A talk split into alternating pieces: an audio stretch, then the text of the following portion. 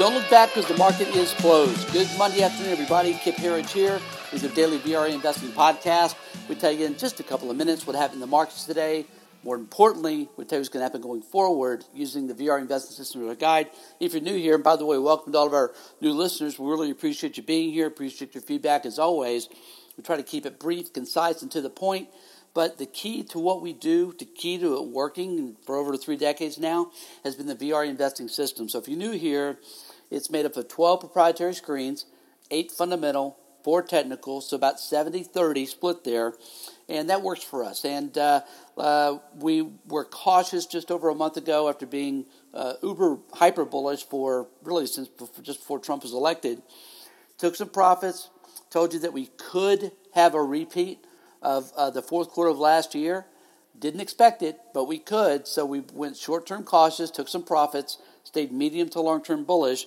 And then early last week, again, if you're joining us here, you know, we went to 10 of 12 screens bullish.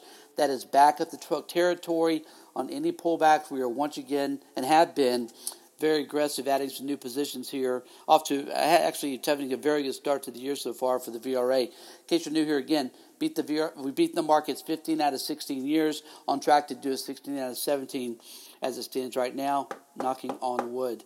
Uh, but uh, we like what we see here very much. Let's cover the markets, and we'll tell you some specifics about what we see happening internally uh, that make us so bullish into year end. We are, make no mistake about it, expecting a full on stampede into year end. We're, we're, we're near all time highs now in the major indices.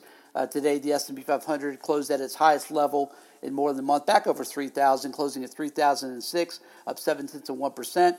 Our winner on the day, again, this is the group we've been talking about here that we believe is playing in the process of playing some serious catch up, up over 4% just in the last week, as the Russell 2000, the small caps today, up uh, almost one full percent today at the 1550, still 10% below its uh, high price from August of 2018. So, got some catch up to do. We believe that's exactly what's going to take place into year end.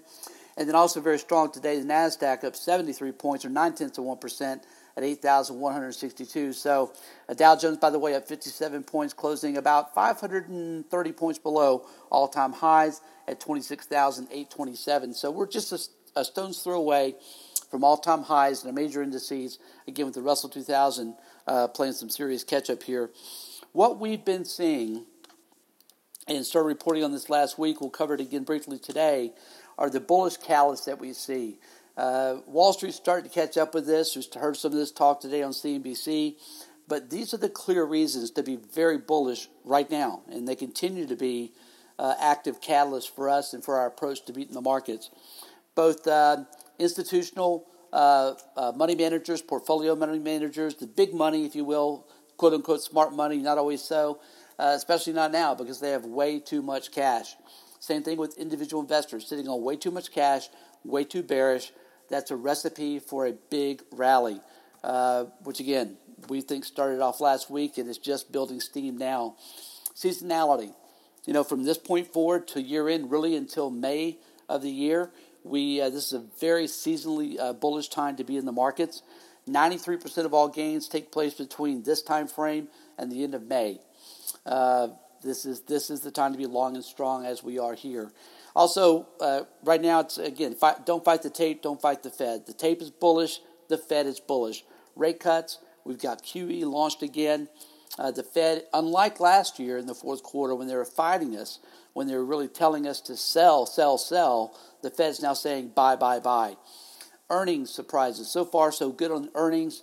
Uh, again, earnings cuts have come in, come in. Analysts have been extremely bearish. It's not the news of the day, it's the market's reaction to that news.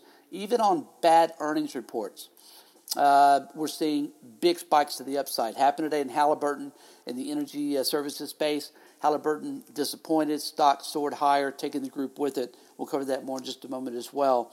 Also, semiconductors hit all time highs last week. Again, that's the group that leads. So, semis, semis lead the techs, techs lead the market. This is a very bullish setup. Nothing at all bearish about semis and housing stocks being at fresh 52 week highs or all time highs. Uh, we also had this big two year trading range that's been in place really since before January 2018. It's going to break one way or the other. We believe that breakout is going to be to the upside. We're seeing the same thing in global markets that have now not only turned up, but their moving averages have turned up, and they're seeing bullish breakouts on, on the important moving averages that we follow here. All in all, very positive looking setup for us in the markets here. Uh, sector watch today. Nine out of 11 sectors high, closed higher on the day, again led by energy up 1.9%. Big day there, uh, even as oil was flat. Uh, oil, uh, excuse me, financials today were in second place at up 1.4%. Financials trading really, really well here. Another great sign for the economy. And technology uh, uh, up one full percent today. Again, another solid day there. Uh, the only sector really it's any loss of size, and you really can't call three tenths of one percent loss of size, but it was materials with with minor losses there. The internals, and this is we believe is again a big part of what we do in the VRA system is the foundational uh, a foundational look at the markets. And this is why we've gotten really bullish here because the internals have been so rock solid. We've now had eight of the last 11 days where internals have been rock solid with better than two to one uh, uh, advantages to advance decline and up down volume. We saw that again today. Better than two to one advanced decline line, better than two to one up down volume across the board. And we had the trifecta again today with new 52 week highs swamping new 52 week lows today by about 220 on the New York Stock Exchange. Very positive uh, signs there. Uh, commodity watch. Uh, oil was down again slightly today, down 28 cents a barrel at 53.50. Gold was down eight dollars an ounce at 14.85. Um, uh, silver was 17.55, down two cents. By the way, the 10-year uh, Treasury note today closed at 1.79 percent catching a, a good win there. We're going to tell you this has been our view for some time. We still continue to expect lower rates, having very little to do with the economy, instead having everything to do with the, uh, the, the, the rate environment that's taking place globally. And finally, Bitcoin trading at pretty much unchanged today, 8,195. Folks, uh, finally today, um, this podcast is in honor of our buddy Hurley. Our 14 year old blue heeler. uh, Jack Russell, passed away after giving us 14 years of joy and love and friendship. Always had a big smile on his face. Hurley, we love you, buddy. To miss you greatly. And uh, we know we have a lot of pet lovers out there, a lot of dog lovers. We heard from a lot of you today. We really appreciate your feedback. Uh, they're family members, and it's hard to lose them. Folks, have a great night. We'll see you back here again tomorrow after the close.